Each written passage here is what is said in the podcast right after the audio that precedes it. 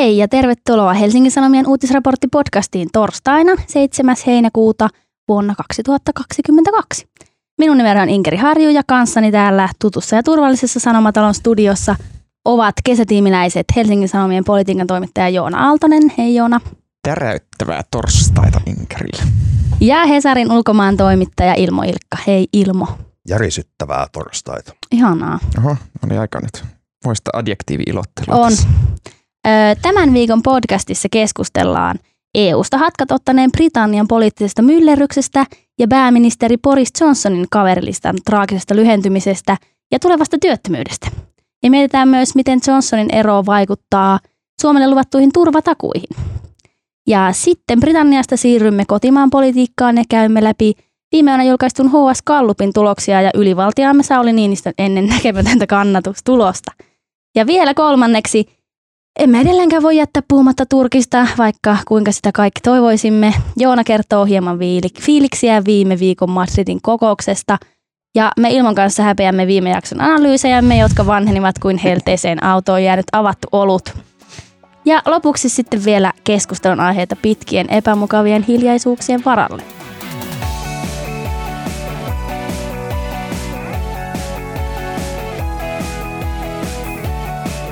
Okei, no eli Britanniasta aloitetaan siellä. Kuohahtelee. Tänään tuli vihdoin tieto, että pääministeri Boris Johnson on saatu tahuteltua eroon, vaikka hän vielä keskiviikkona vannoi, ettei aio lähteä. Mikä nyt oli se viimeinen niitti, joka rikkoi Johnsonin teflon pinnan ilmo?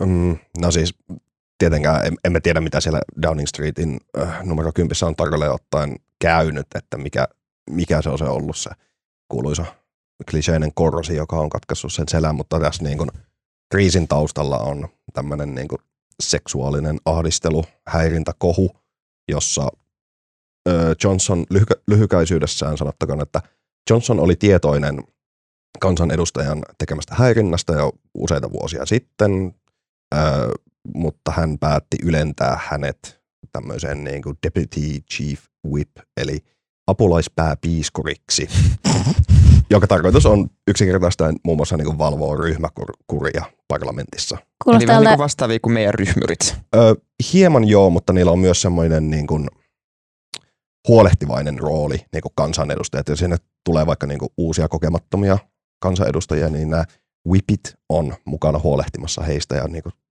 sanomassa, että meet tonne ja teet tätä ja tuolta saa kahvia ja tästä saa teet tyyppistä. Okei, eli niillä on niin kuin sen kepin lisäksi myös porkkanaa. Kyllä, kyllä. Joo, joo. eli siis semmoinen tuutori, niin sitten ne palkkasi siihen jonkun seksuaalisen ahdistelijan. Kyllä. Ja tää, kun tämä ylennys tuli tota noin, julkisuuteen, niin siitä alkoi sitten tämmöinen Johnsonin hallinnolle jo totuttu toimintamenettely, että mediakierroksille lähetetään erilaisia niin kuin ministereitä ö, puolustamaan ja selittelemään ö, hallinnon toimia. Ja Johnsonin tämä niin virallinen narratiivi muuttui kaksi, kolme, ehkä useammankin kerran että ensin ei tiedetty mistään syytöksistä, sitten ei tiedetty mistään vakavista syytöksistä ja sitten ei tiedetty mistään tietyistä vakavista syytöksistä. Ja muun muassa tiistaina eroilmoituksensa antaneet ö, ex-terveysministeri Sajid Javid ja valtiovarainministeri entinen ö, Rishi Sunak syyttivät suoraan, niin suoraan kuin poliitikot nyt pystyy julkilausunnoissaan syyttämään tätä niin kuin Johnsonin nar- virallisen narratiivin keplottelua ja vaihtelua, että ne on ollut siellä TV-kameroiden edessä radiossa puolustamassa Johnsonia ja sitten tyyliin välittömästi viisi minuuttia sen haastattelun jälkeen tota noin, Downing Street numero 10 virallinen linja on muuttunut, joten ne koki, että nyt on oltu liian monta kertaa liian pahasti naurunalaisia ja erottiin. Ja sitten tämä tavallaan niin kuin räjäytti sen padon auki, että ö, tässä nyt tiistaista tähän niin kuin torstai-iltapäivään niin lähemmäs noin 60 eri viroissa, poliittisissa viroissa toiminutta hallituksen työntekijää on ilmoittanut erostaan, minkä lisäksi lukuisat kansanedustajat, parlamentin jäsenet on julkisesti vaatinut Johnsonin eroa. Ja nyt viimein taipui. Eikö niitä ministereitä kanssa eronnut aikamoisen monta?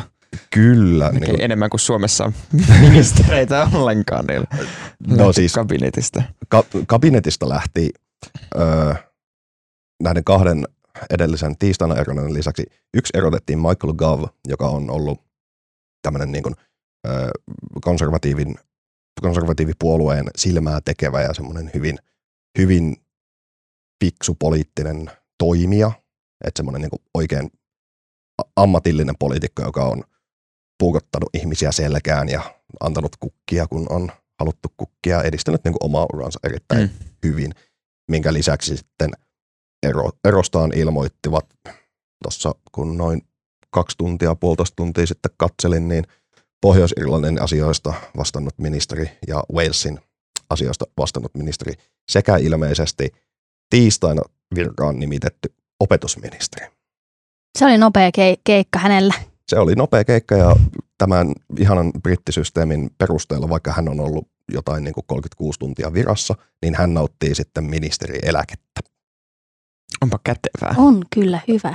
Tota, mun mielestä oli todella hu- huvittavaa, kun luin tai kuulin jostain, että, että jos, jos Boris ei olisi itse suostunut tähän eroon, niin hänelle ei olisi voitu tätä epäluottamuslausetta esittää, koska se on jo vähän aikaa sitten esitetty ja hän siitä selvisi. Mun mielestä ihan loistava, että tuommoinen taktiikka pitäisi työpaikallakin olla, että jos sä mokaat ja sä et saa potkuja, niin sitten sulla on vuosi semmoista armonaikaa, jolloin sä voit mokailla vaikka mitä ja sua ei vaan voi erottaa. Niin on, näinkö on asia tosiaan, että siellä ei voi niin kuin, että jos sä mokaat kerran ja selviät siitä, niin sulla on semmoista mokailuaikaa. Joo, siis konservatiivipuolueella on tämmöinen 1922 komitea. Tämä on niin kuin puhekielinen ilmaisu. Oikea termi on ihan turha ja liian pitkä, kuten Britannian politiikassa hyvin monet asiat. niin tämä on semmoinen elin, joka järjestää näitä niin kuin epäluottamusäänestyksiä.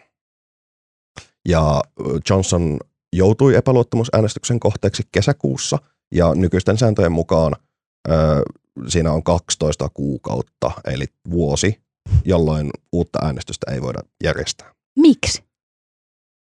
Se on erittäin hyvä kysymys. Onko niin kuin, että ei voi mokata, jos on mokannut jo kerran, niin sitten on se, että ei kukaan mokaa toista kertaa. No siis si- siinä on ymmärtääkseni ainakin tämmöinen virallinen selitys, että asia on niin kuin taputeltu. Että annetaan nyt niin kuin johtajan, luottamusta nauttivan johtajan niin kuin johtaa. Niin, ja kieltämättä varmaan, jos niitä voisi tehtailla niitä, niitä epäluottamusäänestyksiä niin paljon kuin mahdollista, niin siinähän niin kuin äänesteltäisiin milloin mistäkin asiasta, että, että toisaalta se olisi ehkä se toinen ääripää, että jatkuvasti hallituksen toimintakyky olisi vaakalaudalla, kun äänestellään milloin mistäkin puolueen sisäisistä riidoista. riidoista sitten. Mutta ehkä tässä kuitenkin olisi ollut öö, nyt paikka uudestaan tälle. Ää, mutta koska Boris nyt suostui vihdoin ja viimein tähän tota, eroamiseen, eli nyt se on varmaa, että hän lähtee menemään. No itse tässä foliohattuille minä seuraan toisella silmällä tätä meidän Hesarin suoraa lähetystä Downing Street 10 ove, oven edestä, eli kuuluisaa oviliveä. Mutta siis Johnson on kaikkien, niin kun, kaiken järjen mukaan eroamassa. Mutta foliohattuille... Johnson on kaiken järjen mukaan ollut tekemässä kaikenlaisia muitakin asioita sen kauden aikana. Näinpä. Mutta siis kyllä mä niin pitäisin niin varmana kuin voidaan vaan pitää tämmöistä asiaa, mutta siis hän ei ole vielä virallisesti eronnut. Ja hän on ilmoittanut aikeistaan myös jatkaa pääministerinä, että hän, hän eroaa siis pelkästään konservatiivipuolueen puheenjohtajuudesta. Aa. Ja aikoo jatkaa niin kuin, ö, virkaa tekevänä ö, pääministerinä siihen saakka, kunnes konservatiivit ovat valinneet uuden puheenjohtajan, joka voi mennä jopa syksyyn asti. Ahaa, no onko tämä uusi puheenjohtaja sitten joku Johnsonin bestis? Öö, siellä on, veikkaan, että erittäin kiivasta keskustelua erilaisten ministereiden tai entisten ministereiden keskuudessa, että öö, nämä kaksi tiistaina eronnutta, eli Sunak ja Javid, on ollut, mm, niitä on pidetty silleen niin kuin hyvin pitkään, silleen, sanotaan sille 6 10 pisteillä niin kuin todennäköisyydet, että hän voisi niin kuin jatkaa. Mm. Et ne on tehnyt tonttinsa melko hyvin. Valtiovarainministeri on ollut poikkeuksellisen suosittu korona-aikana, koska tietenkin annettiin näitä niin kuin koronatukia kansalaisille mm. ja siinä mielessä niin kuin ostettiin vähän niin kuin ääniä. Sunak ei itse halunnut tehdä tätä. Hän on hyvin fiskaalikonservatiivi ja kannattaa niin kuin mahdollisimman paljon tai mahdollisimman pientä semmoista niin kuin julkista sektoria, mutta koska hän tavallaan hänet pakotettiin toimimaan niin kuin oman linjansa vastaisesti korona-aikana, niin siitä se suosio tulee. Hyvä. Mahtavaa. Ja siis onhan siellä näitä muitakin. Listros, joka on ö, ulkoministeri, ö, on nyt ilmoitti juuri palaavansa Indonesiasta, ö, käsittääkseni G20-kokouksesta sieltä takaisin Britannia ja häntä on kaavailtu ö, Priti Patel sisäministeri. Ö, varmasti on ambitioita, mutta suosio ei ole kovinkaan suuri, koska hän on muun muassa ideoinut tämän, että lähetetään turvapaikanhakijat Ruandaan odottamaan niiden käsittelyä, hakemusten käsittelyä. Mm. Kuulostaa kieltämättä, kieltämättä aika suunnitelmalta. Mutta mun mielestä niin kuin, äh, kaikki kunnia niin kuin Britannian sisäpolitiikasta kiinnostuneille ja, ja Eli ilmalle. nimiä mainitsematta, nimiä mainitsematta mutta mun mielestä tässä niin kuin, koko saagassa mielenkiintoista on myös se, miten ne laineet lipalattaa tänne niin kuin Suomen suuntaan. Äh, tässä keväällähän me nähtiin, Boris Johnson kävi tosi mahtipontisesti täällä julistamassa sitä, kuinka Britannia on Suomen puolella tämän NATO-jäsenyysprosessin aikana jo ennen sitä varsinaista jäsenyyttä ja lupaili vähän tällaisia poliittisia turvatakuita ja, alkoi Johnsonilta silloin Helsingissä tiedotustilaisuudessa kysyttiin, että mitä tämä niin käytännössä tämä poliittinen aiepaperi, mikä al- allekirjoitettiin, allekirjoitettiin täällä, niin sanoi, että se tarkoittaa niin kuin boots in the ground, että jos, jos tänne tulee jotain niin kuin Suomen tämän NATO-jäsenyysprosessin aikana ongelmia vaikka tuolta idän suunnasta tai jostain muualtakin, mutta todennäköisemmin ehkä sieltä idästä, niin, niin, niin Britannia on silloin täällä puolustamassa Suomea. Niin m- mulle oli vielä niin kuin hetki sitten epäselvää, että niin kuin vaikuttaako tämä, niin kuin John, jos Johnson nyt lähtee, niin jotenkin tähän Suomen ja Britannian väliseen poliittiseen, poliittiseen asiakirjaan, miksi sitä nyt haluaa. Ystävyyteen. Niin, niin että, että suojaako Britannia Suomea jatkossakin?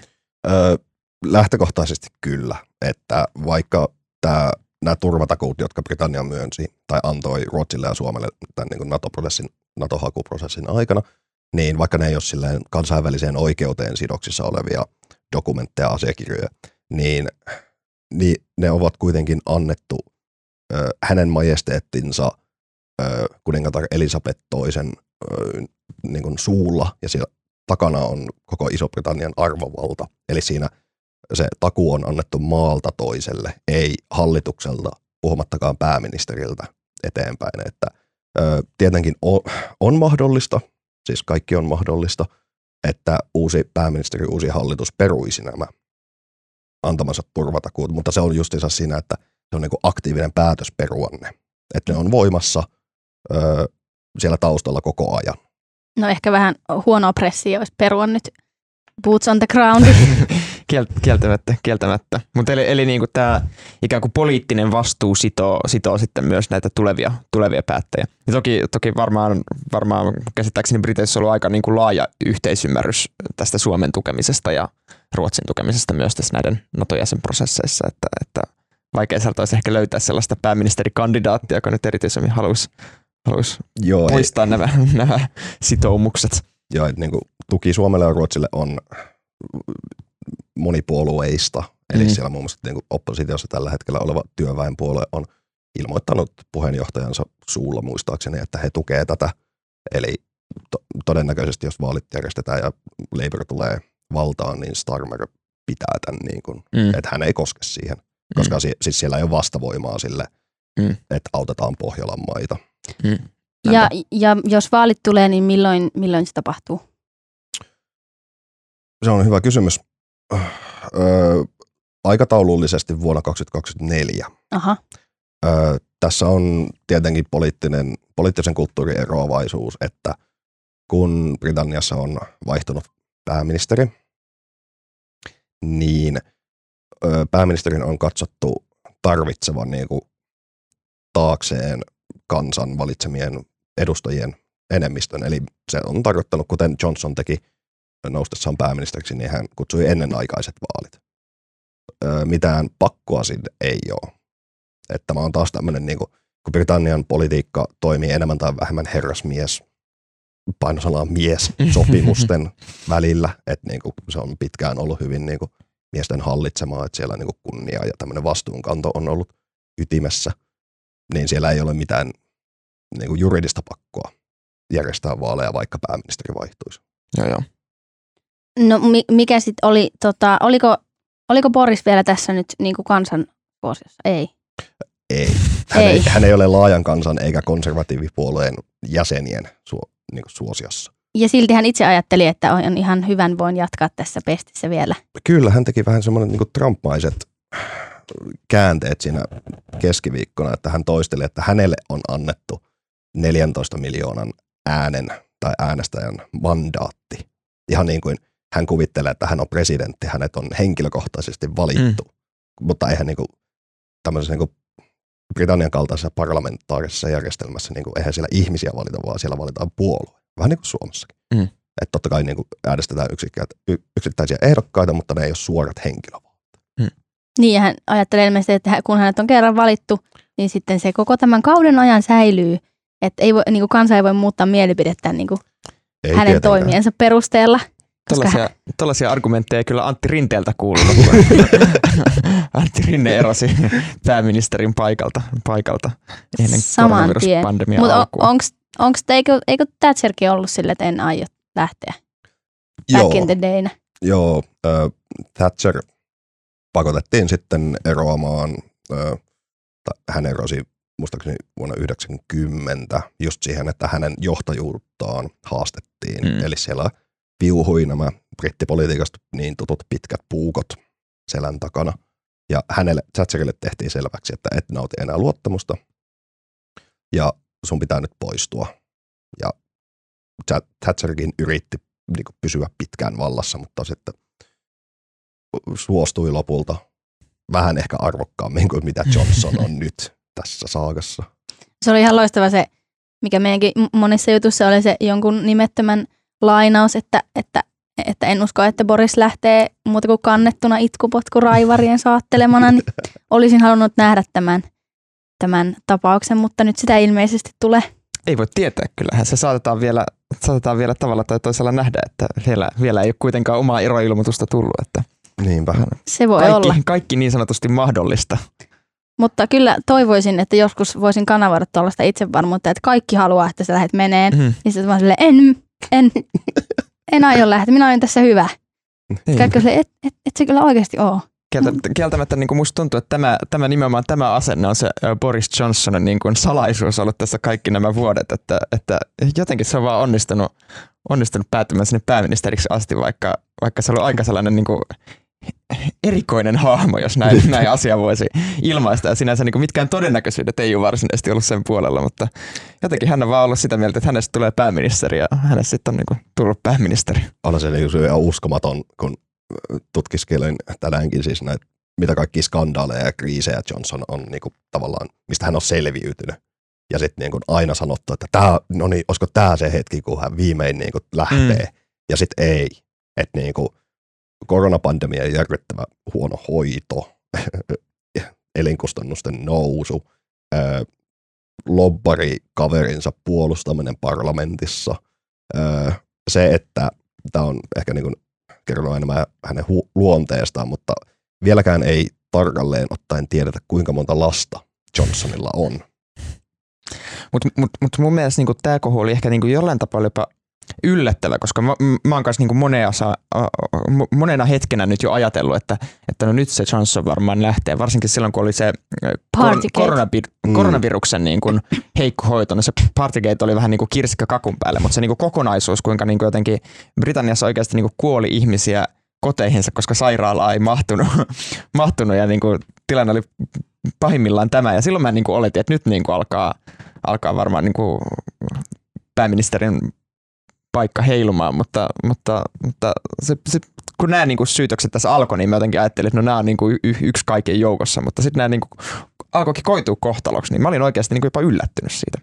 Joo, se, se, se kuulostaa hirveältä ja yhtään en vähättele niin kuin mitä tämä Pincher-niminen mm. kansanedustaja on tehnyt.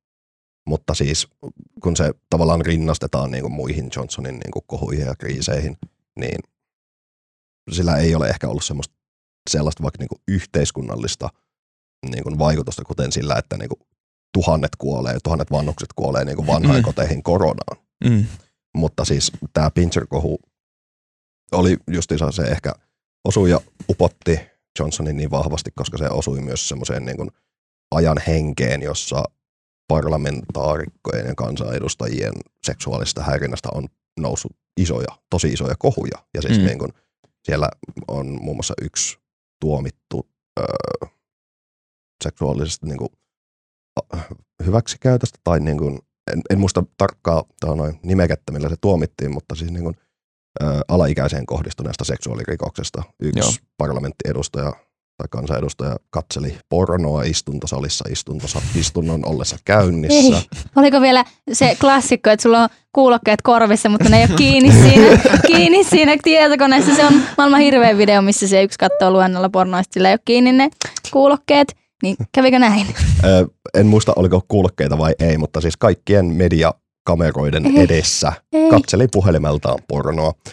Ei. Ää, niin, siis, että niinku siellä on tajuttu tämä, että just tämä tämmöinen niinku herrasmieskulttuuri on niinku täysin läpä, että mätä, mm. että siellä niinku ammattiliitot on sanonut, että, jotka edustaa noin tuhatta työntekijää siellä niinku Westminster palatsin uumenissa, niin sanoo, että tämä on jatkuva ongelma, että kukaan ei puutu. Mm, että kun kaikki on kaikkien hyvä veli kerhossa, niin sitten, sitten voi esim. katsoa pokea tuolla tavalla. siinä, siinä ei ole kyllä ehkä niinku ajatusprosessi on ollut ehkä vähän vähäinen. Niin, mutta toisaalta ehkä tässä nyt niinku on tietty sit sellainen, niinku, tästä ehkä voi tulla tulevaisuudessa sellainen niinku joku muutoksen symboli tästä pääministerin lähdöstä, tai mä kuvittelisin, että se voi tietyllä tavalla ehkä niin kuin, niin kuin jotenkin symboloida sitä aikakauden vaihtumista, että, että jatkossa sitten, sitten niihin asioihin puututaan ehkä matalemmalla kynnyksellä, kun pääministerikin on niin kuin vaihdettu vähän niin kuin niillä perustein ja, ja toisaalta, toisaalta ehkä sitten kans äh, korottaa sitä kynnystä katsoa pokea istuntosalissa niin tyyppisesti, tyyppisesti, kun niin kun silloin on alkanut olla seurauksia. Niin ja ylentää kavereita, jotka niin, just niin. tietää, että ne ei ole ehkä ihan parhaita äijiä. Niin, nimenomaan. Kyllä, mutta oli, onko meillä vielä muuta Britanniasta? Ei mulla muuta kuin, että, että varmasti olisin niin kuin paremmin kärryllä tästä tilanteesta, jos mä olisin ilman juhannusvinkkiä noudattanut Totta. muutama jakso sitten, joka oli Britannian sisäpolitiikan seuraaminen. Niin. Minä olin ikään kuin profeettana niin, Kyllä, kyllä, kyllä. Il, ilman aikaansa edellä. Ilmeisesti, jos siellä näin paljon tapahtuu koko ajan, niin pitää vaihtaa joku laava tähän tuota, Britannian politiikkaan, Twitter-politiikkaan. Joo. Kyllä. Tota, no sitten viime yönä julkaistiin uusi HS Gallup, ja jossa mitattiin poliittisten toimijoiden kansalta saamaa lovea. Ja oliko siinä mitään yllättävää? Joo, tosiaan Hesari, Hesari noin kaksi kertaa vuodessa julkistaa tällaisen suuren HS Gallupin, jossa, jossa mitataan poliittisten päättäjien, eli pääasiassa hallituksen, pääministerin, presidentin ja muiden keskeisten ministerien ö, suosiota – Eli kysymys on lähtökohtaisesti se, että miten hyvin tehtävässä ovat nämä eri tahot onnistuneet siinä tehtävässä, mikä heillä sitten onkaan. Ja, tässä tänään aamuyöstä julkaistussa Gallupissa kaikkien oikeastaan keskeisten toimijoiden, toimijoiden kannatus oli nousussa. Marinin hallitus, hallituksen kannatus oli nousussa viime joulukuussa 48 prosenttia suomalaisista oli ajatellut, että hallitus on hoitanut työnsä hyvin. Nyt se oli jo 58 prosenttia, tai hyvin tai erittäin hyvin. Samoin myös pääministerin henkilökohtaisessa kannatuksessa oli, oli nousua.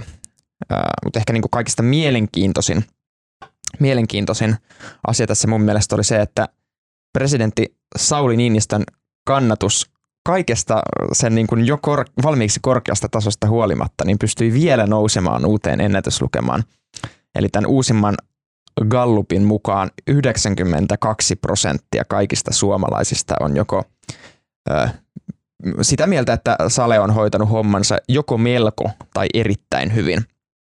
Ja se nyt ei ole vielä mikään ihan niin kuin yberkova tulos, että Saulilla on ollut 91 prosenttia aikaisemminkin näissä HSN kyselytutkimuksissa, mutta se mikä niin kuin erityisesti, erityisesti nousi oli se, että näitä, jotka on sitä mieltä, että erittäin hyvin tehtävä on hoidettu, niitä oli nyt 66 prosenttia suomalaisesta. Eli 66 prosenttia suomalaisista on sitä mieltä, että presidentti ei oikeastaan paremmin voisi tehtävänsä hoitaakaan.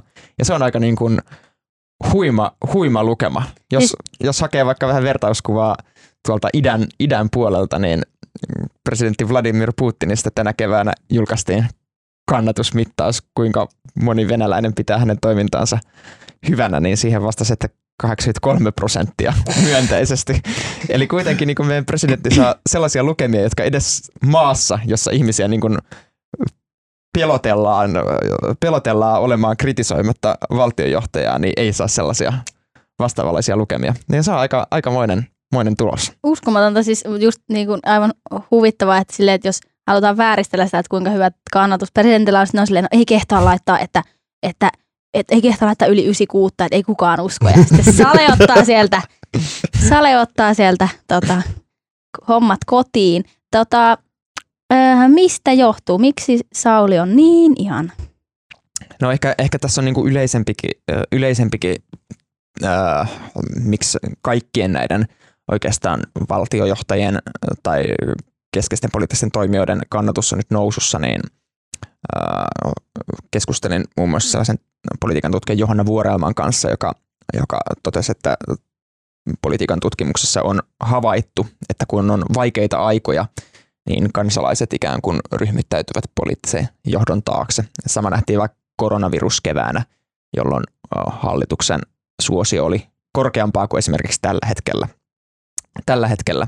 Ja, ja tässä sitten ehkä tässä äh, Venäjän hyökättyä Ukrainaan Suomen NATO-keskustelussa, niin, niin keskeisiä toimijoita on ollut presidentti Sauli Niinistö, toki myös pääministeri ja hallitus ja siellä keskeiset ministerit, puolustusministeri Kaikkonen ja ulkoministeri Haavisto, jotka hekin sai oikein hyvät arviot tässä Helsingin Sanomien Gallupissa. Ja, ja tietyllä tavalla, tietyllä tavalla, nyt kun se kriisi on niin kuin päällä, niin ihmiset sitten tukevat tukevat sekä kansalaiset näitä, näitä poliittisia päättäjiä, mutta myös esimerkiksi oppositio. Että ei ole, ei ole vaikka niin kuin tässä NATO-keskustelussa ää, oppositiosta hirveästi tullut hallitukselle kritiikkiä siitäkin huolimatta, että, että kokoomuksella ikään kuin olisi ollut paikka, paikka näyttää vähän pitkään enää ja olla silleen, että no tätähän me ollaan sanottu jo vaikka kuinka pitkään, mutta mun mielestä kokoomus aika niin kuin sopuisasti on, on, on ja niin kuin hallitusta tukien, tukien ollut mukana tässä NATO-prosessissa ja vastaavasti myös ehkä niin kuin media tietyllä tavalla ää, ei niin kuin iske sitä kaikista kriittisintä otetta siinä kriisin ollessa päällä, vaan ikään kuin näiden jälkipuinnin aikaan, aikaan sitten, kun se akuutti kriisi on ohi. Eli korona, koronaviruksesta on ehkä jo huomattu ja, ja voi olla, että ensi syksynä meillä on sitten enemmän keskustelua luvassa siitä, että miten tämä tämän kevään, tämän kevään turvallisuuspoliittinen keskustelu on edennyt. Mutta toisaalta siinä on sitten Niinistön kohdalla vielä se, että hänen niin kannatuksensa on jotenkin niin korkea, että et, et, et se ei selity pelkästään tällä, vaan, vaan sekä sillä, että niin Niinistöllä on toki omaa hyvin laajaa kansansuosiota. Se on niin aivan käsittämättömän suosittu poliitikko suomalaisella mittapuulla. mittapuulla. Mutta sitten myös ehkä toisaalta se, että häneltä niin puuttuu tällainen tietty vastavoima poliittisessa kentässä. Että hallituksella se on niin oppositio edes niin tavallisina aikoina, mutta kun kriisi menee ohi, niin – ei, ei Sauli Niinistöllä ole mitään niin kuin tällaista poliittista vastavoimaa, joka niin kuin kritisoisi sitä, vaan ka- kaikki on vähän niin kuin Team Sale Suomessa. Mä luin jostain, tämä on nyt hyvä, kun mä todella ihanasti sitä, sitä toin kaikkea, kun mä sanoin, että luin jostain, mutta en siis muista mistä, mutta siis, että olisiko ollut tästä suunnitusta, mutta että, niin kuin, että, että yksi Salen sellainen, ö, miksi hän saa näin kovia tuloksia, on se, että hän ei kerro siis omia mielipiteitänsä. Tai että hän ei jotenkin niin kuin ota siis mulla ei ole hajuakaan, mitä mieltä Sauli on monistakaan asioista, niin että sitten kun hän ei niin kuin kerro omia mielipiteitä ja voi aina sitten tietenkin verota siihen, että hän on presidentti, että hän ei ota päivän politiikkaa kantaa, mutta hän, mielestäni hän ei ota kantaa oikein mihinkään, onko tämä teidänkin näkemys vai, vai, vai, vai onko tämä kaikkien Suomen presidenttien, niin että ei, mihinkään ei puututa? Anteeksi. No siis mulla on niin samanlaista fiilingin niin nyt Sauli Niinistö presidenttinä että kyllähän niin silloin, kun eduskunnassa istui, niin kyllähän silloin oli niin siis poliittiset kannat totta kai selvillä. Mutta sitten presidentiksi tultuaan ihan ehkä niin ymmärrettävästi tavallaan, että Suomessa jotenkin kuvittelen, että ei enää haluta semmoista niin kuin jyräävää presidenttiä, että koska sitä roolista on tullut, sitä tehtävästä on tullut niin seremoniallinen, että joo, vaikutusta on, mutta kuitenkin se valta hyvin paljon on siirretty niin kuin Arkadianmäelle eduskuntaan.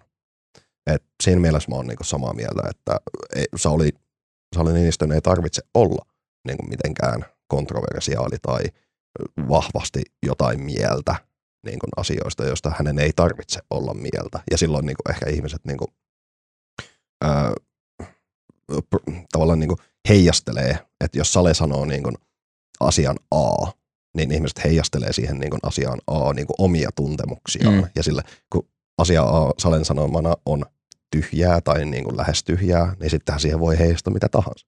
Et siinä mielessä äh, Sauli Niinistö on ehkä semmoinen niin kuin Zelda-pelisarjasta tuttu Link-hahmo, joka on hyvin, niin kuin, eihän se puhu mitään, ja se vaan tekee niin kuin, sankaritekoja siellä, eli ihmiset pystyy niin kuin, heijastamaan siihen niin kuin, tavallaan oma itsensä. Mm, se, on, se on totta ehkä tällä niin kuin ulkopoliittisellakin kentällä.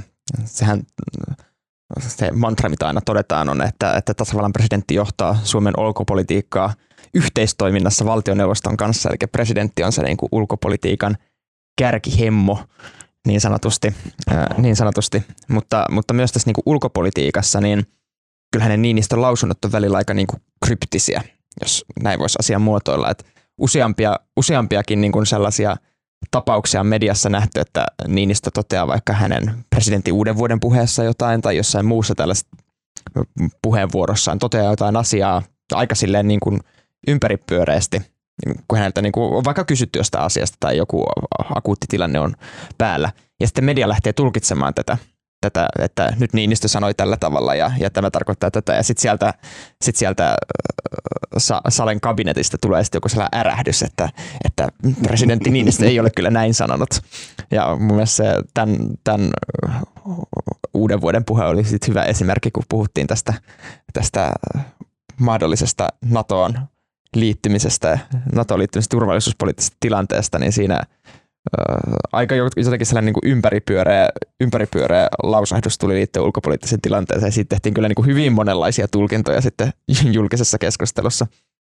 Et tietyllä tavalla presidentti on onnistunut ulkoistamaan itsensä päivän politiikasta, mikä tietyllä tavalla on presidentin tehtävä. Ja se, mitä Ilmo tuossa äsken sanoi, niin siitä on annettava myös niin kuin tietty hatunnosto Niinistölle, että – tasavallan presidentin se toimiala on kuin hyvin rajattu sinne ulkopolitiikan johtamiseen. Että se on se, missä presidentillä on se keskeinen valta. Niin vaikka Niinistöllä on tosi kova kansansuosio, ja hän voisi myös ikään kuin muille ö, toimialueille, hän voisi niin hyvin helposti astua eduskunnan ja, ja hallituksen varpaille, varpaille sen kansansuosionsa nojalla, vaikka se ei niin kuin perustuslaillisesti hänen tehtäviinsä kuulukaan niin siitä huolimatta hän on aika hyvin pysytellyt siinä niin kuin omassa ulkopolitiikan alueellaan. Et, et, et siinä mielessä hän on myös niin kuin toiminut tasan niin kuin hänen niin kuin perustuslain hänelle velvoittava tehtävänsä, tehtävänsä kuuluukin. Mutta, mutta joo, oot kyllä oikeassa siitä, että aika niin kuin monitulkintainen, monitulkintainen kaveri, jonka kaikista ajatuksista ei ole ihan helppo saada selvää, niin siis se pitää ihan. Pitäisikö olla sellainen, tiedätkö, sellainen maksullinen puhelinlinja, johon voisi soittaa ja saada Sauli tulkinnan, että jos on sanonut jotain, niin sitten media voisi ottaa sieltä, ottaa sieltä to, tulkinnat. Mutta Mä on... todella mielelläni maksaisin tällaista puhelinlinjan. Onko tämä niin ennustuspuhelin? Tai Ei kun semmoinen, että sitten kun se on tullut se lausunto, niin sitten kaikki voisi soittaa sinne median edustajat, että hei, voitteko tulkita meille tämän ja sitten sieltä joku Marjatta jostain ö, lapuolta olisi silleen, no niin. Nyt... Sauli puhelin Marjatta. siis ihan, siis tästähän voisi viisi euroa minuutilta pyytää helposti. Tota, mutta onko teidän mielestä niin, että media ö, päästää Saulin liian helpolla? No siis tavallaan joo ja tavallaan ei.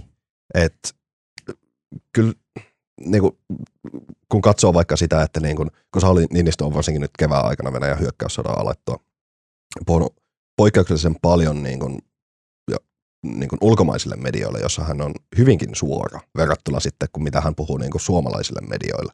Niin siinä mielessä suomalaisten medioiden pitäisi ehkä niin kuin antaa painetta vaikka niin kuin presidentin kansliaan tai niin kuin itse Salea kohtaan, että voi helkkari, että miksi nämä puhut jollekin CNNlle televisiohaastattelussa ja sanot suoraan asioita ja sitten tuut Suomeen vaikka niin kuin Maikkarille puhumaan ja sitten nämä ympäripyöreästi latelet vaan jotain, että mikä, mikä, mikä homma.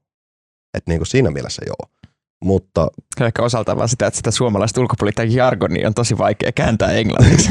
se voi vaikuttaa asiaan, mutta joo, jatka vaan. niin, siis voi olla, mutta toki on myös niin kuin myönnettävä, mitä Joona sanoit, että niin kuin on hoitanut tonttinsa hyvin ja mun mielestä on niin kuin turha lähteä silleen et, etsimään niin kuin tikusta asiaa, jos mm. oikeasti ei ole mitään niin kuin ongelmia. Niin. Toisaalta, toisaalta niin kun siinä on varmasti se, että vaikka media on vallanvahtivoira ja mielipidevaikuttaja ja luo keskustelun aiheita, niin, niin äh, se usein vaatii sen, että siellä on niin kuin joku, joka on se ikään kuin median esiin nostama asian kanssa samaa mieltä.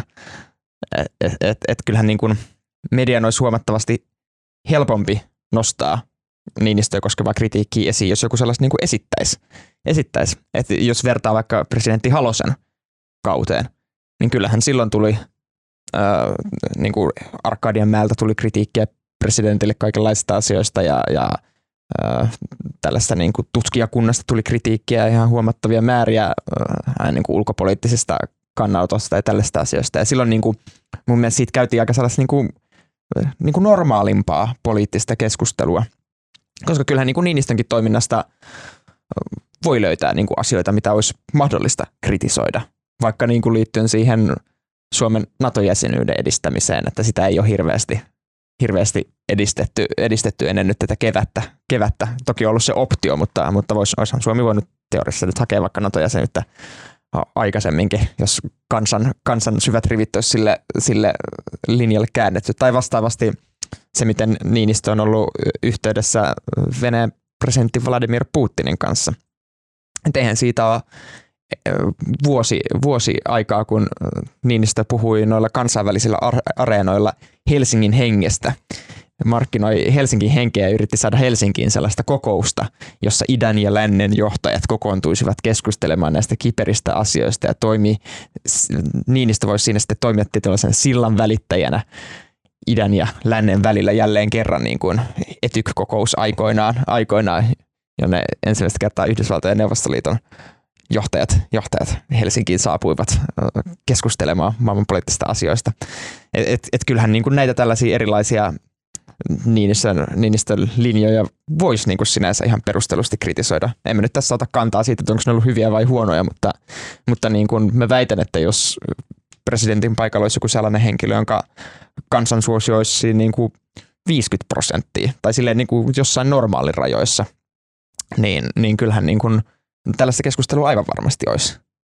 Ja se, mun mielestä on ihan mielenkiintoinen toi niin kuin Halo, presidentti Halosen esimerkki, että totta kai silloin kun hän oli vielä niin kuin virassa, niin maailma oli hyvin erinäköinen. Mm. Siis ei pelkästään silleen niin kuin nyt sanotaan päivän poliittisten aiheiden takia, mutta siis niin kuin median käyttötavat, tämmöiset niin kuin väestölliset kehitykset ja muut niin kuin siis ympäri maailmaa ja sitten kaikki isot niin kuin ajan niin kuin zeitgeist mm. asiat on muuttunut. Mutta mulle tuli ikävä ajatus, että jos Sauli Niinistö olisi niin kuin Marjatta Niinistö, niin mm. ol, oltaisiko me Suomessa silleen paljon kriittisempiä? Oltais. Niin Kyllä mä sanoisin. No toisaalta.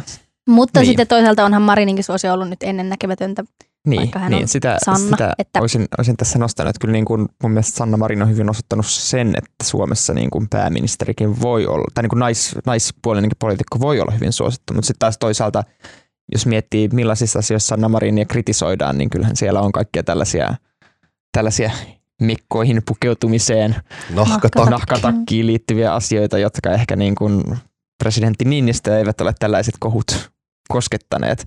Mutta toki se on sitten oma kysymyksensä, että miten nämä tällaiset kohut vaikuttaa Marinin suosioon ylipäätänsä. Marinista voitaisiin vielä, mä katson tässä Joona, tässä sinun jutussa on tämmöinen upea tota, grafiikka, jossa on niinku Marinin hallituksen tota, onnistuminen tehtävässä ja tässä on niinku verrattuna aiempiin, niin tämähän on niinku aivan siis tämä sininen palkki on ihan omissa sfääreissänsä ja kuitenkin kohta on eduskuntavaalit ensi vuonna, ensi vuonna, Ensi Juu, keväänä. ensi keväänä. Kyllä, sieltä Niin tulee. tota, ö, heitänkö ihan väärin, jos heitän, että, että näin lähellä vaaleja ei tällaista kannatusta ole hallituksella ikinä ollut. Nyt, No, i- ikinä ei ikinä, nyt mutta- tarvittaisiin sellaista, sellaista poliittista muistia, mitä minulta ei löydy. Mutta Marko Junkkarin muistia. Marko Junkkaria kaivataan, kuuleeko Marko. Mutta siis onhan se niinku poikkeuksellista, miten ää, vaalit lähestyy. Eduskuntavaalit on ää, vähän yli, vähän vajaan vuoden päästä ensi keväänä. Ja siitä huolimatta hallitukselle antaa myönteisen arvion, arvion peräti niin kuin 58 prosenttia kaikista suomalaisista. Ja mun mielestä on hauskaa se, että kun katsoo mistä puolueista hallitusta katsotaan myönteisesti, niin jopa kokoomuslaisista 54 prosenttia antaa, antaa hallitukselle myönteisen arvosanan. Ehkä siinä on just se NATO-hakemus, että nyt on haudattu kaikki muut sotakirveet ja kokoomuslaiset ovat olleet, että hyvä hallitus. Mä huvittiin, että keskusta oli siellä silleen, heikompi luotto hallitukseen on keskustan kannattajilla. Se on hieman he, heikompi, on, on kyllä korkeampi kuin kokoomuksen, kokoomuksen kannattajilla. Anteeksi, nyt mä annoin muuten väärän luvun tuossa kokoomuksen kannattajista myönteisen arvion on 57 prosenttia. 57. Eli niin kuin aika korkea. Mutta siis äh, kaikkihan voi muuttua. Se, mitä mä voin sanoa siitä, miten aikaisemmissa vaaleissa on mennyt, niin se, että se, mitä vuotta aikaisemmin on Gallup, Gallup-mittauksessa mitattu, niin se voi heittää ihan häränpyllyä siinä, siinä vuoden, vuoden sisällä seuraaviin vaaleihin, että me ollaan vaikka nähty perussuomalaisilla moneen kertaan se, että, että vielä vuotta ennen vaaleja kannatus ei ole mikään ihan hirveä, mutta sitten sitä mukaan kun vaalit lähestyy, niin sitä kiritää ja kiritää ja kiritää ja yhtäkkiä siellä ollaankin ihan niissä kärkikahinoissa. Et nyt, nythän se on taas tosi mielenkiintoista nähdä, kun meillä on inflaatiokeskustelu, bensan hinta, bensan hinta nousee, ruoan hinta nousee, ää, Ukrainasta tulee näitä pakolaisia, tai on tullut Suomeen jo paljon, ei tiedetä tuleeko niitä vielä lisää, kuinka paljon. Yli, ylipäätään tällaiset niin kuin perussuomalaisille hyvin otollisia teemoja. Et, et sinänsä niin kuin kaikki mahdollisuudet on, että sieltä vaikka he lähtisivät sitä kannatusta kuromaan, ja kokoomuksellahan menee jo nyt hyvin mm, Gal- Gallupissa suurempi puolue kuin SDP, SDP. Mutta, mutta toisaalta on se perussuomalaisten meno on ollut vähän ponnetonta, että, että, että vaikka niikä, niin kuin kaikki elementit olisi, niin ne ei hirveän näkyvästi, näkyvästi jotenkin onnistunut niitä kääntämään edukseen tällä hetkellä, että saa nähdä. Kaikki kortit on kuitenkin niin kuin ensi vaaleihin asti auki, että, että mitä vaan voi sattua. Niin ja se on ehkä, kun ne on va, niin kuin vasta, Mm. mm. todella pian, mutta vasta vuoden päästä, niin sitten ehkä, ehkä tämä NATO-asia on jo vähän niin kuin, Mm, kansa ei ole enää ihan niin kiihkeästi suhtaudu ja sitten mm, on, va, vaikka sota ja, luultavasti jatkuu vielä silloin, niin ehkä se on jo, mitä jo nyt kun huomaa, että, että ei, ei enää kosketa sydämiä niin kovaa, Mm. niin sitten, sitten nämä tavallaan tava, tavalliset perussuomalaisen kansan aiheet pääsevät sitten vaalikeskusteluun. jep, näinpä. Ja sitten jotenkin kun musta tuntuu, että no eh- ehkä viime eduskuntavaaleissa ei vähän näky, mutta niin kuin, niin kuin, aikaisemmissa vaaleissa se kenttä on ollut aika niin kuin sekavainen, että, että, että se niin kuin pääakseli on ikään kuin ollut se liberaali konservatiivi, siellä on ollut niin kuin vihreät kovassa nousussa aikoina ja perussuomalaiset ikään kuin näiden välillä on alettu asemoida, mutta nyt on ollut sen verran vahva vasemmistolainen hallitus, edellinen hallitus oli aika oikeistolainen hallitus, porvarihallitus, nyt porvaripuolue, käytännössä kaikki oppositiopuolueet on niin kuin porvaripuolueita, niin siinä on aika, aika niin kuin helppo rakennella sellaista oikeisto-vasemmisto talouspoliittista, talouspoliittista keskustelua sitten myös, millä herätellä niitä porvariäänestäjiä omalle kannalle opposition puolelta ja sitten vastaavasti hallituksen puolelta varoittaa sillä, että, että, että me vasemmistohallituksena ollaan heitetty vasemmistolaista politiikkaa ja sitä ei ole luvassa, jos meitä ei valita jatkokaudelle. Että, että sinänsä seuraavat eduskuntavaalit tulee varmaan olla niin kuin tietyllä tavalla perinteiset vaalit, vaalit tällaisessa niin kuin oikeisto-vasemmisto Mm, linjan Vihreä persut jää vähän sille ehkä, Niin, ehkä Niin. taakse. kyllä. Okei. Vieläkö haluatte puhua Saulista tai Sannasta? Voi kyllähän Saulista puhuisi vaikka kuinka paljon, mutta ehkä me voidaan siirtyä seuraavaan suureen johtajaan. Kyllä. Eli meillä on tällainen suuret johtajat jakson vahingossa tässä. Niin öö, puhumme seuraavaksi Turkin Erdoganista. Ja si- tätä, tähän alkuun ihan julkisen anteeksi pyynnön minä ja Ilmo annamme teille, koska siis viime jaksossa Anni, joka oli silloin juontajana, kysyi meiltä, että, että muuttaako Erdogan mieltään Suomen, tota, kun juuri oli tullut se, että, että, että Turkki tukee Suomen NATO-jäsenyyttä. Sitten kysyttiin, että, että muuttaako mieltä ja minä ilmoitin ihan, että no ei se nyt enää, että kyllä se, meillä oli niin, niin kovaa luottoa Erdoganiin. Ja sitten, koska hän ilmeisesti katsoo tätä podcastia tai kuuntelee, niin tota, hän oli silleen, aion näpäyttää nyt Inkeriä ilmaa. Ja sitten mä olin junassa sen äänityksен jälkeen ja tulee notifikaatio hs.fi, että no ei Turkki tuekkaan. Se oli musertava hetki minun an- poliittisen analyysin urallani. Joo, kyllä huomaa, että ehkä pitää jättää nämä politiikan kiemurat niinku viisaammille, kuten Joona tässä, että niinku kaadan tuhkaa täällä studiossa, tai en studiossa, tulisi huutoa, mutta menen jonnekin nurkkaan kaatamaan tuhkaa päälle niin ja häpeille. Mutta siis olihan se siis niinku hyvin sille jotenkin yllättävää, tai sille, niin mä en tiedä, että onko se niin normaalia tavallaan Erdoganille sille hänen sisäpolitiikassaan, että niin ilmoitetaan suuria päätöksiä ja sitten niin flip-flopataan niin näin. Ja et, mutta sillä ulkopolitiikassa hän, hän on ollut enemmän ennalta arvattava. Joo, eli no. kyse on siis siitä, mä vielä nopeasti kerron, että mistä on kyse. Eli kyse on siis siitä, että, että Erdoganin tiedottaja kertoi, että, että tota, ei, ei sittenkään välttämättä, että ei ole itsestäänselvyys, että, että Turkki tota, ratifioisi tämän Suomen jäsenyyden ja että Turkki haluaa tiettyjä kirjallisia sitoumuksia tota, tästä. Haluaa, että Suomi toteuttaa niin, nämä niin, toteuttaa näitä kirjallisia joitain asioita, mitä on mm. luvattu, jotka liittyvät nyt näihin ter- terroristijärjestöihin tai heihin Turkin, Turkin, Turkin mieltämiin terroristijärjestöihin. Mm. Niin tota, Joona olit viime viikolla Erdoganin kanssa hengailemassa. Joo, me oltiin Madridissa Naton huippukokouksessa. Mä voin sen verran lohduttaa teitä, että me meillä oli tosi hyvä porukka siellä Hesarilta Madridissa ja me käytiin sellaista keskustelua ennen sitä Erdoganin tiedotustilaisuutta ja pohdittiin, että, että tässä on nyt kaksi vaihtoehtoa.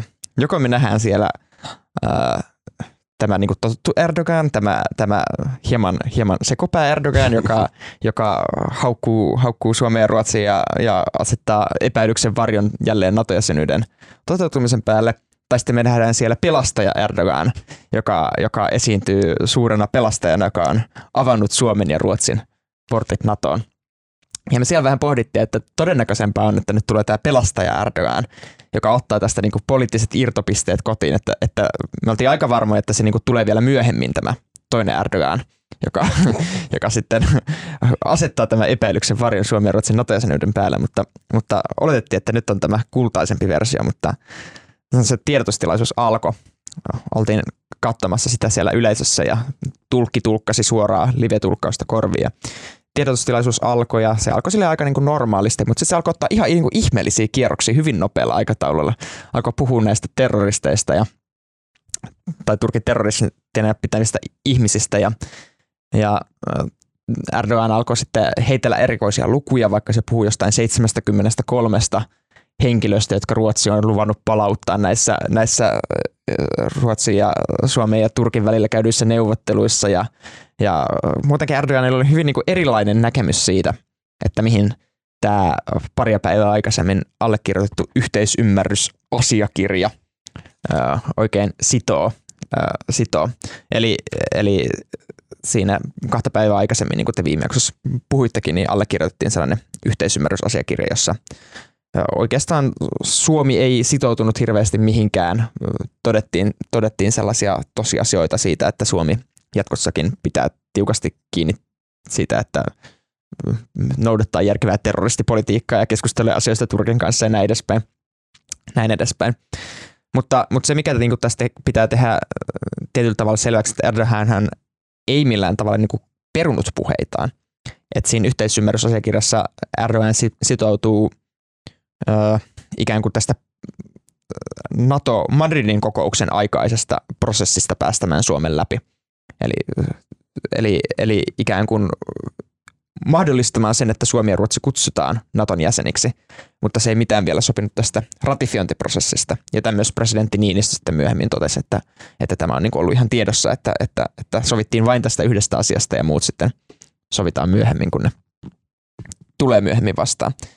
Mutta, mutta jännityksellä seuraamme, miten nämä tulkinnat sitten, eriävät tulkinnat tullaan tulevaisuudessa ratkaisemaan. Eli pähkinänkuoressa nyt vielä Turkki on siis sitä mieltä, että Suomi on tässä sopimuksessa sitoutunut tiukentamaan omaa terrorismipolitiikkaansa ja terrorismilainsäädäntöään. Siinä mielessä Suomessa on sitä mieltä, että no varsinaisesti tässä ei ole niin kuin sitouduttu, sitouduttu mitään, mihinkään. Ja tämän Turkki sitten ikään kuin asettaa sen ehdoksi, että Turkki voi sitten ratifioida sen Suomen ja Ruotsin jäsenyyden. Tai niin kuin Erdogan tiedotustilaisuudessa totesi, että, että, että ensin teidän on pidettävä sananne ja sitten Erdogan pitää sanansa.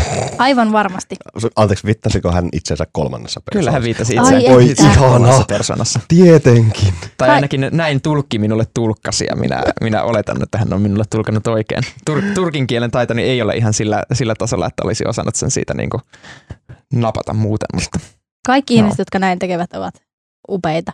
Nämä on kyllä siis, mä luen täältä jutusta näitä ö, presidentin kanssa ja viestintäpäällikön toteamisia, niin... Turkin presidentin Turki, Turkin nimi, joo. Korostaa, niin ei, mene, ei sale, ei, ei, ei sale. Ei Jouni Mölsälle tasavallan presidentin kanssa ja ikävää palautetta tämän jälkeen. Joo, Turkin.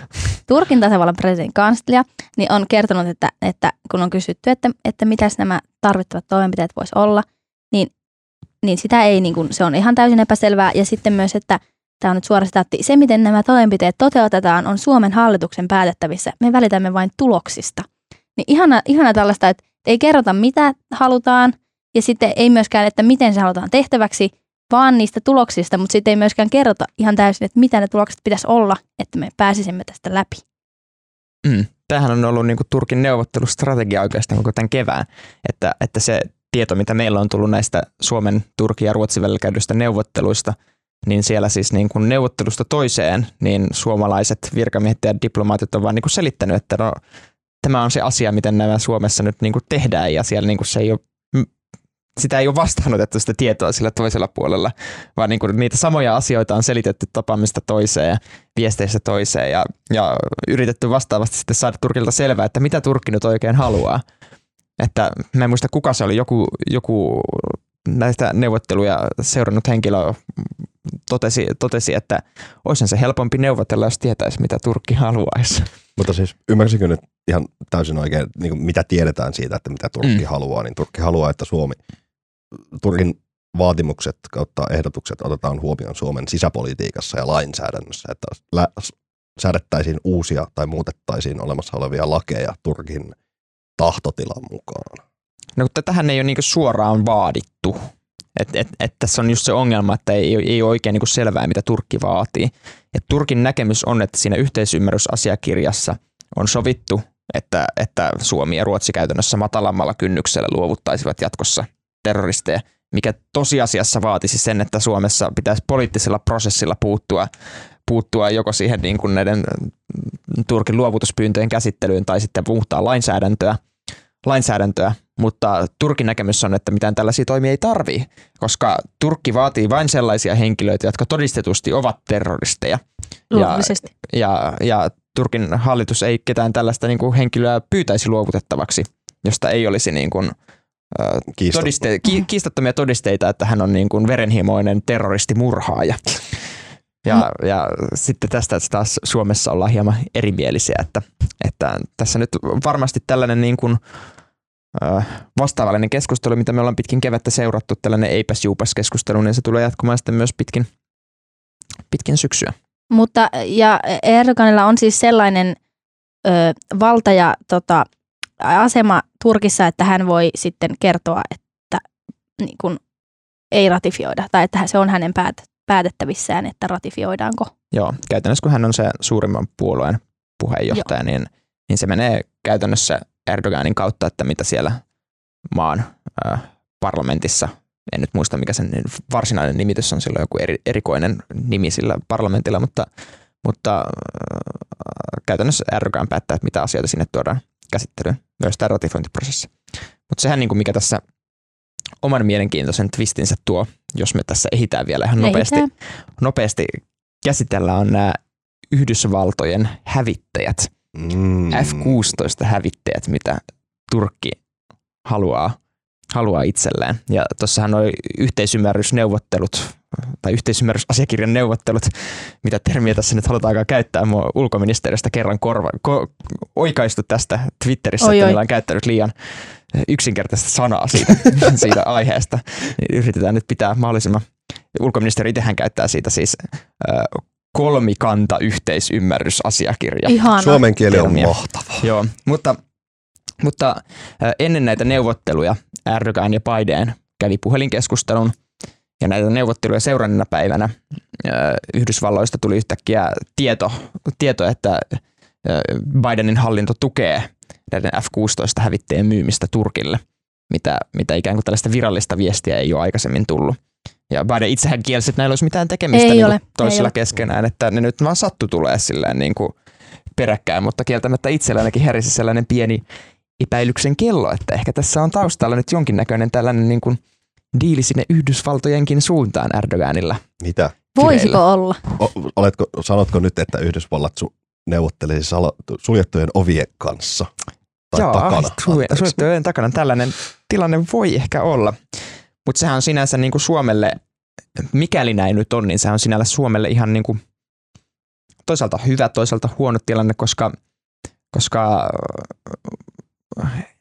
jos, jos Erdogan alkaisi niin kuin hirveästi nyt torppaamaan näitä Suomen ratifiointeja, niin voi olla, että sitten sattumalta kävisi niin, että siellä Yhdysvalloissa myös se hävittäjämyynti ei niin kuin edistyisi. Että tällaista kaksi sattumaa ikään kuin tapahtuisi samanaikaisesti. Tai sitten... Vastaavasti, jos, jos Erdogan sitten ratifioi tämän Suomen jäsenyyden, niin voi olla, että sattumalta ne neuvottelut sitten edistyykin siellä Yhdysvalloissa. Että, että... Tai sattumalta annetaan vaikka näitä F-35-hävittäjiä Turkille niin kuin tavallaan, kun Turkki on ratifioinut täysin sattumalta, ikään kuin mm. ei mitään palkkioksi siitä, että eivät enää Niitä vasta. aleja, niin. 16 prosenttia aleja. niin. Toisaalta se olisi tosi niin kuin, sitä mä pidän hieman epätodennäköisesti F-35 hävittäjät. Tässä on siis niin kuin tämän koko show, shown taustalla on se, että Turkki on aikana ostanut Yhdysvallo, eivä siis Venäjältä sellaisen ilmapu- ilmatorjuntapuolustusjärjestelmän, joka on Venäjällä suunniteltu näiden F-35 ja F-16 hävittäjien alasampumiseen. Ja Turkki oli niin kuin tässä F-35-hävittäjäprojektissa ja on käyttänyt siihen muistaakseni 1,4 miljardia dollaria jo tähän niin kuin, niiden niin kuin valmisteluprojektiin, mutta sitten ne suljettiin sen ulkopuolelle tämän ilmapuolustusjärjestelmä hankinnan jälkeen. Ja tämä on niin kuin se, mikä Erdoganille kalvaa, että ne on maksanut sen niin 1,4 miljardia, ne ei ole saanut mitään mitään, niin käytännössä nyt niin tämä diili, mitä tässä hiotaan, on se, että ne saisi vähän niitä vanhempia F-16-hävittäjiä ja sellaisia uudistus paketteja niiden muihin niin kuin vanhempiin hävittäjiin, että ne voisi modernisoida niitä. Mutta mut ongelmahan tässä on se, että se ei ole niin kuin Bidenin päätettäisissä oleva asia. Sitten päättää Yhdysvaltain kongressi ja, ja toistaiseksi siellä on niin kuin huomattava määrä demokraattipoliitikkoja niin kuin samasta puolueesta kuin Joe Biden. Vaikka esimerkiksi Yhdysvaltain tuon ulkoasiainvaliokunnan tai niin kuin ulkoasiainvaliokuntaa vastaava elimen niin, niin johtaja – on ollut tähän asti kielteisellä kannalla, että Turkki ei voi myydä näitä hävittäjiä, eikä ainakaan vielä pyörtänyt tätä kantaansa. Mm.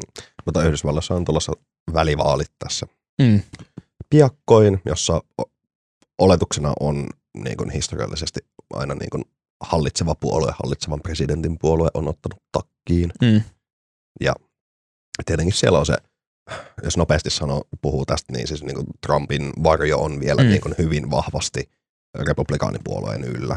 Mm. Ja Trump, kuten muistamme, niin oli hyvin epäileväinen ää, NATOa kohtaan ja hyvin tämmöinen, ää, sanotaanko silleen niin kuin vahvojen miesjohtajien ihailija. Vähän niin kuin tämä jaksokin.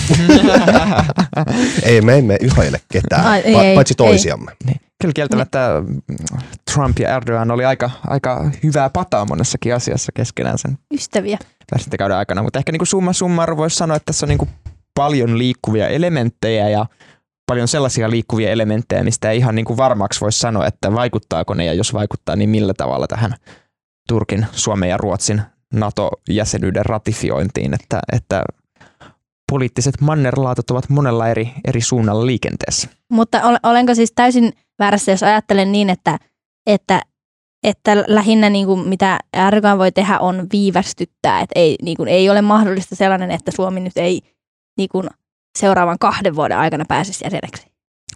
No se niin kuin tosi nöyryyttävää Yhdysvalloille ja Natolle. Ja toki siinä on myös se, että paitsi Suomessa eduskuntavaalit ensi keväänä, niin myös Turkissa. Ja Turkissa on myös presidentinvaalit siinä. Kukakohan ne voittaa? No mutta kun se ei ole niin varmaa. Eikö? Ei. Siis Ui. siellä on tehty paljon kyselytutkimuksia tässä viime aikoina. Ja yhdessäkään kyselytutkimuksessa, mitä mä oon huomannut, niin Erdogan, niin puolue ei ole kärkisijalla Okei. kärkisijalla seuraavassa vaaleissa. Et sehän tässä on niin kuin isosti taustalla, että siellä pelätään sitä johtoaseman menettämistä ja yritetään kaikin tavoin tällaisista ehkä ulkopoliittisista sitten voitoista saada sitä kannatusta omalle puolueelle maassa, joka kärsii aivan niin kuin valtavasta inflaatiosta ja, ja, ja kansa kurjistuu ja köyhtyy ja valvonta tiukentuu ja sananvapaus kaventuu ja, ja tällaisia elementtejä siellä Turkissa, mitä, minkä kanssa se Erdogan sitten painii, painii kun vaaleja lähestytään voipi olla, että ennen Turkin vaaleja tulee sattum, sattumalta toinen vallankaappausyritys. Ei voi, ei voi tietää.